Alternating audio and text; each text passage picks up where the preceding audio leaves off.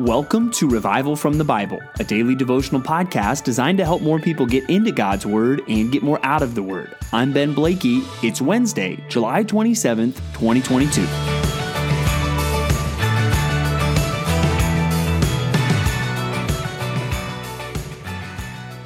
Do you know that your church has problems?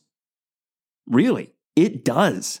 Your church has things in it that could be better. Uh, or some things that may even be downright wrong, or at least in pockets of the church, right? There is no perfect church. Did you get that? And just to be clear, that, that includes your church. Again, your church is not perfect. Your church has problems. And so, as we go through the books of 1st and 2nd Corinthians, we're reading about all these different problems that were in that church. And before we hold up our noses and say, I'm glad my church doesn't have any of these problems. Oh, really? Really? Your church has none of these problems. There are no issues at all of division or selfishness in your church. Hey, if you find that church, please let me know. Right? These are constant issues in churches all around the world, all throughout history. I think every church is battling against division or selfishness on some level. And today's reading, we're going to see one specific way that often does or one specific thing that often does cause divisions within churches. And when you look at the heading over the chapter, you're going to be like, I have never heard of this causing an issue in any church I've ever known. But as we dig deeper, we'll see it's some of the same principles. So let's look at 1 Corinthians chapter 8. And if you're in the English Standard Version, you'll see there's a heading over the chap- chapter that they've put in there food offered to idols. And that's where you might be saying, I have never heard of that being an issue in a church. And partly that's because guess what? you've never heard in our country, maybe even of food being sacrificed to idols. That's not something you've ever been tempted to do or somebody that you personally have known has ever done. And maybe you've heard of some fringe group somewhere doing it, but you, you've probably never been tempted yourself or known somebody, gone over to dinner at somebody's house and wondered, I wonder if this meat has been sacrificed to idols. This is a very different cultural issue.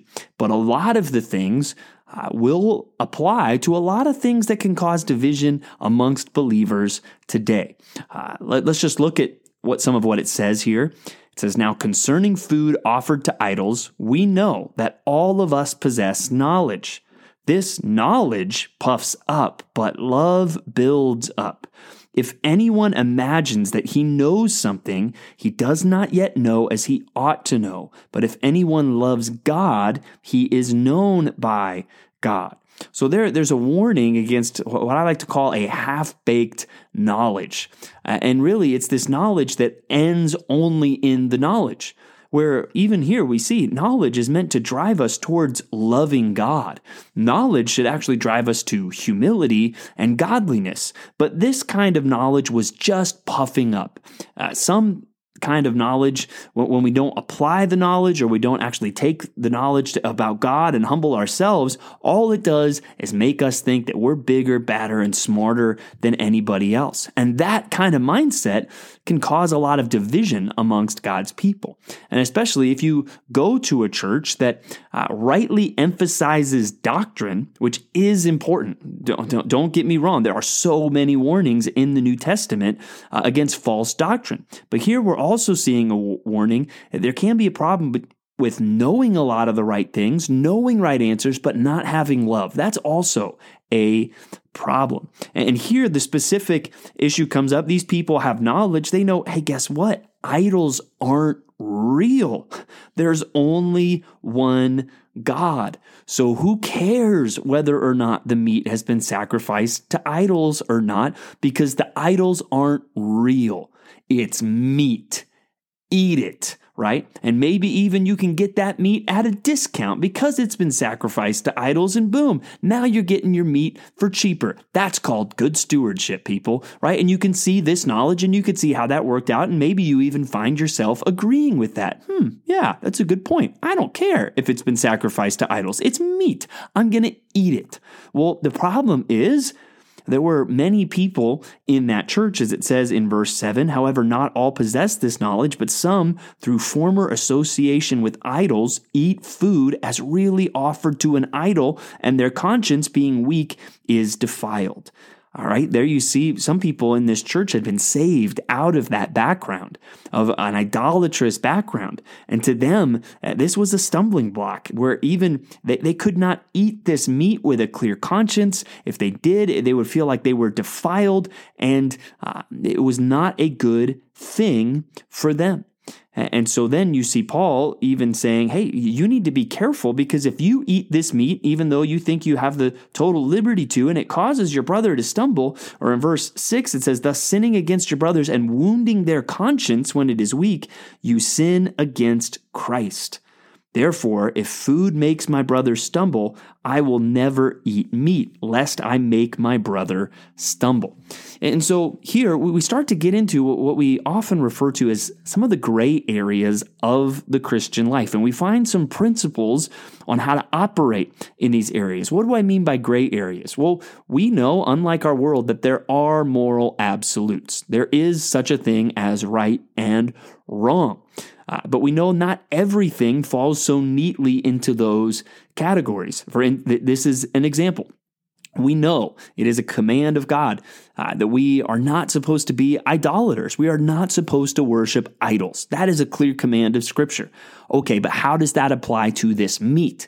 That's where, okay, well, what do we do? And, and Christians who all want to obey the clear command of Scripture, they, they disagree about this. Can you start to see how this could affect uh, people today? Uh, and while we see things like the biblical command, hey, do not be drunk with wine, we see drunkenness clearly forbidden in scriptures. Okay, I hope we're all on the same page on that command. Okay, well, how are you going to handle alcohol?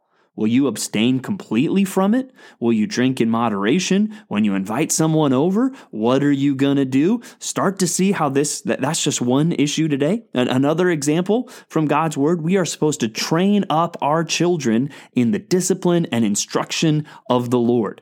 Okay. Well, uh, what bedtimes are you going to set for your children? As you seek to train them up in the discipline of instruction of the Lord. What exactly is, you know, family worship or Bible time going to look like for your family? How are you going to educate your children? What kind of entertainment choices will you make in your family? What kind of movies will you watch or won't you watch? Right? Do you start to see how there's this clear biblical command train your children up in the discipline and instruction of the Lord. But then there's all these questions that even good Christians might disagree about along the way.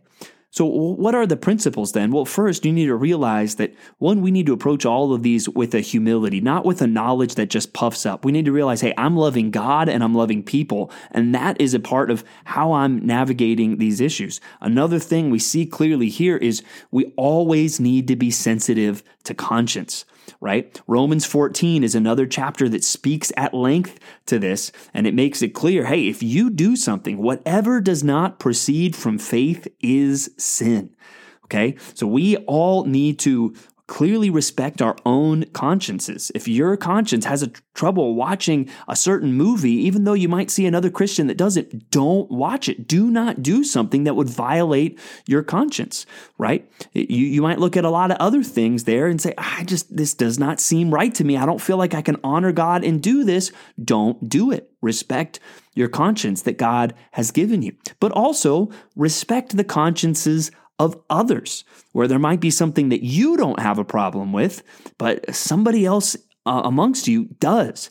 And there you might need to say, okay, well, I want to be sensitive to their conscience. I don't want to, as it says again, I don't want their uh, conscience to be defiled and wounded, as it says in 1 Corinthians 8 12. So I want to be sensitive to them. And that leads to Paul saying, hey, I'd be willing to sacrifice for my brother. So there's going to be things like this in your church and you amongst your friends in your small groups and circles where there's going to be disagreements that Christians have. Remember those things. Knowledge puffs up, right? Don't just approach it that way.